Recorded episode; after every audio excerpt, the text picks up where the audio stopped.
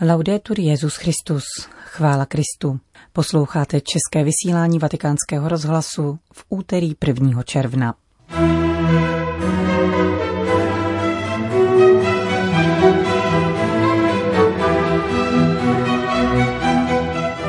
Ve Vatikánu byla zveřejněna nová apoštolská konstituce, která mění trestní zákonník v církvi.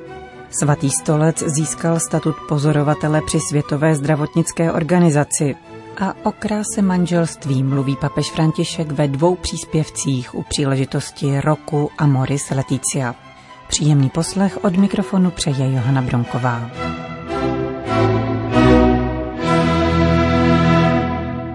Zprávy vatikánského rozhlasu. Vatikán. Každé manželství může být svaté, pokud potom touží, říká papež ve třetím filmu připraveném u příležitosti probíhajícího roku rodiny Amoris Leticia. Tentokrát František komentuje svědectví rodiny z Tajvanu, která se dočkala potomstva navzdory v mládí diagnostikované neplodnosti. Po 30 letech manželství jsme objevili, že s Ježíšem je možné všechno, říká otec rodiny Antonio. Vypráví o své cestě zpět za rodinou, cestě přijímání limitů jednotlivých členů a naslouchání. V síle Ducha Svatého se mi podařilo přijmout rodinu jako svou prioritu, vypráví Antonio. Vzdal se práce v Číně, aby se mohl více věnovat svým nejbližším. Byl to pro něho těžký kompromis, ale zpětně rozeznává své rozhodnutí jako správné. Tajvanští manželé mají nyní za sebou 30 let společného života. Také nejstarší děti již vstoupily do manželství a jejich partneři před svatbou přijali křest. V návaznosti na tento příběh ukazuje František na význam rodin v poslání církve. Nazývá je pilířem evangelizace. Chci vám říci ještě jednu věc. Ve svátosti manželství dostává každá rodina milost, aby se stala světlem uprostřed temnoty světa. Znáte nějaké svaté manžele?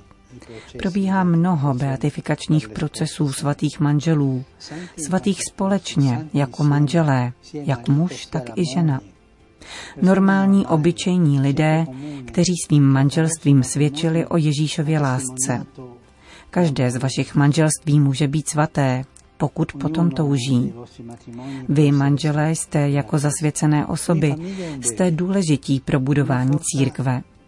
Každá rodina je dobrem, je silou církve. Krása daru, který se rodí v rodině, radost života, který povstává, péče o malé i starší. To všechno způsobuje, že rodina je nezastupitelná nejen pro církev, ale i pro společnost. Právě proto je církev rodinou rodin, obohacenou o to, co přináší každý z vás. O kráse manželství mluví papež František také ve videoposelství, které dnes zveřejnila papežská nadace celosvětové sítě modlitby s papežem. Es cierto eso que dicen algunos, que los jóvenes no quieren casarse.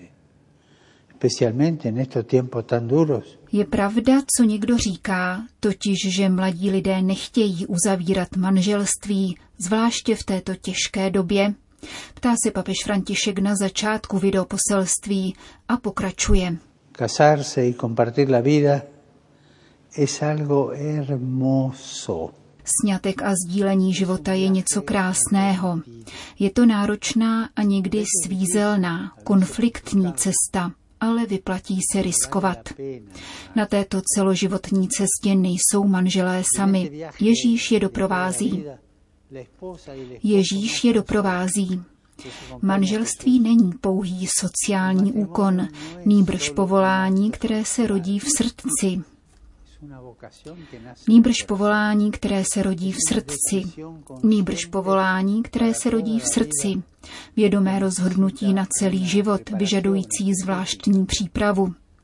Prosím, nikdy na to nezapomínejte.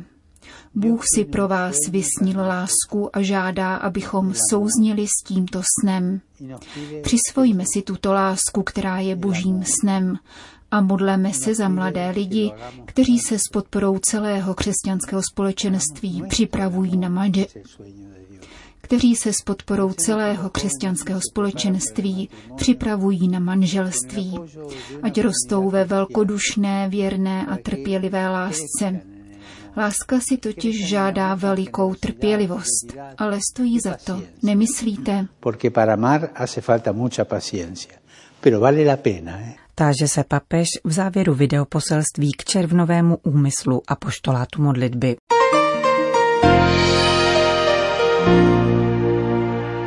Vatikán. Paste boží státce vám svěřené a vykonávejte nad ním dohled, ne proto, že musíte, ale dobrovolně, jak to chce Bůh.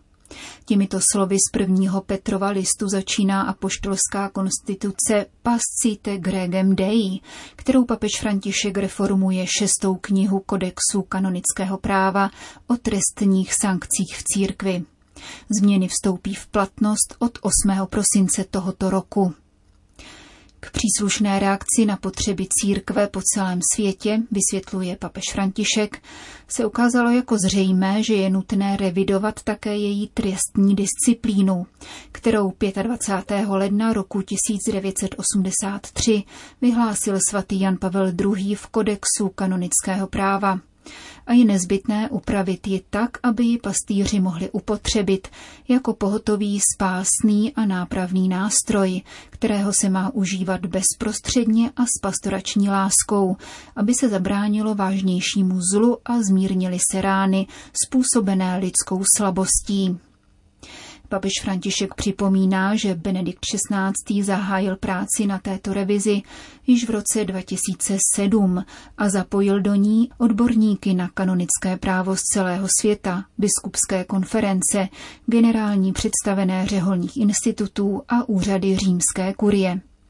Výsledky této intenzivní a složité práce byly papeži Františkovi předány v únoru loňského roku. Papež František dále upozorňuje, že si církev v průběhu staletí stanovila pravidla chování, která činí boží lid jednotným a za jejichž dodržování jsou odpovědní biskupové. A zdůrazňuje, že láska a milosrdenství si vyžadují, aby se jakýkoliv otec zasadil o narovnání toho, co se nikdy skřivilo. Tento úkol, popisuje František, je třeba naplnit jako konkrétní a nezadatelný nárok, který si klade láska nejenom vůči církvi, křesťanskému společenství a případným obětem, ale také vůči těm, kdo se dopustili zločinu a potřebují milosrdenství i nápravu ze strany církve.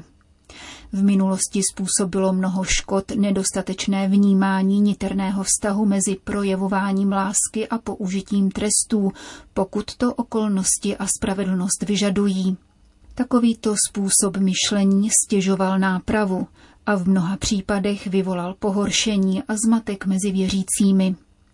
Pokud tedy pastýř v oprávněných situacích nesáhne k trestnímu systému, projevuje touto nedbalostí, že nedostál správně a věrně své úloze. Ve skutečnosti totiž láska vyžaduje, aby se pastýři dovolávali trestního systému tak často, jak je to nutné, a to se zřetelem ke trojici cílů, kdy je to v církevním společenství nezbytné, a sice vzhledem k nárokům spravedlnosti, nápravě pachatele a nápravě pohoršení. Nové znění šesté knihy Kodexu kanonického práva uzavírá papež František v apoštolské konstituci datované o letošních letnicích, zavádí různé změny v platném právu a sankcionuje některé nové skutkové podstaty trestných činů, ku příkladu v hospodářské, ekonomicko-finanční oblasti zejména u takových trestných činů, které způsobují větší škody a pohoršení ve společnosti. Vatikán Ženeva.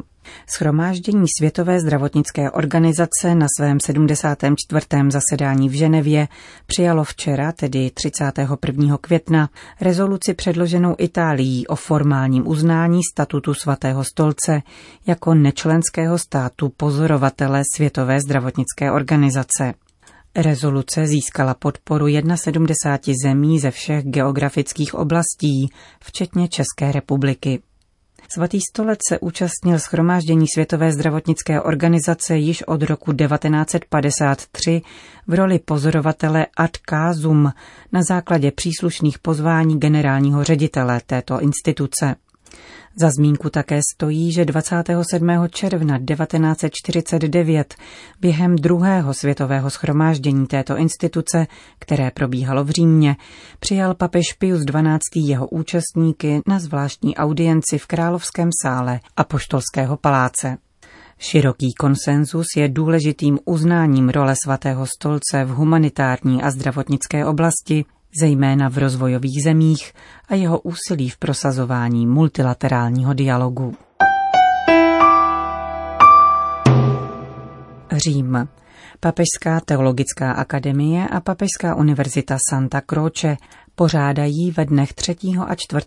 června v Římě mezinárodní konferenci na téma negativní teologie pro 21. století. Negativní teologie charakterizovala přístup církevních otců v jejich dialogu s filozofií a kulturou své doby. Ve světle magistéria papeže Františka může tento přístup nabídnout cenné podněty pro mezináboženský a mezioborový dialog, založený na realitě. Židé, křesťané a muslimové se shodují ve vědomí, že boží hlubiny jsou neproskoumatelné a jeho činy nevyspytatelné. Právě odtud je možné vycházet k překonání fundamentalismu a zachování smyslu pro tajemství, které přeje rozvoji dialogu, náboženské svobody, tolerance a vzájemné úcty. Konferenci bude možné sledovat buď prostřednictvím Zoomu nebo prezenčně v přednáškovém sále Alvara del Portillo Papežské univerzity Santa Croce.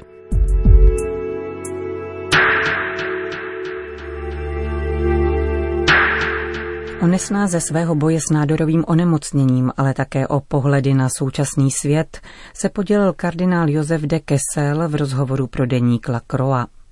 Belgický primas v dubnu loňského roku kvůli vážné nemoci dočasně odstoupil z vedení bruselské arcidiecéze a biskupské konference.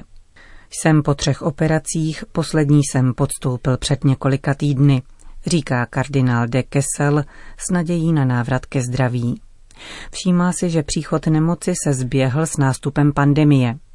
Nikdy jsem si nepřipouštěl, že by se tato nemoc mohla objevit, stejně jako moderní společnost nepočítala s možností pandemie, kterou jsme považovali za problém Afriky nebo Ázie. Všichni jsme se museli popasovat se svou křehkostí, dodává. Kardinál Josef de Kessel vypráví, jak jej nejtěžšími chvílemi nemoci provázela modlitba breviáře. Krok za krokem jsem objevoval, že slova žalmů jsou mými slovy. Vyjadřovala mé volání, úzkost, vděčnost, vypráví belgický kardinál. Svěřil se také, že v nemoci vnímá novou cestu, kterou mu Bůh vyznačil. Nařídil mi okliku, poznamenává. Podobně jednal také s vyvoleným národem, když ho vysvobodil z egyptského otroctví.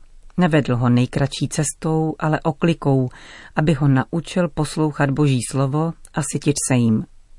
Ve stejném klíči čte belgický primas rovněž pandemii.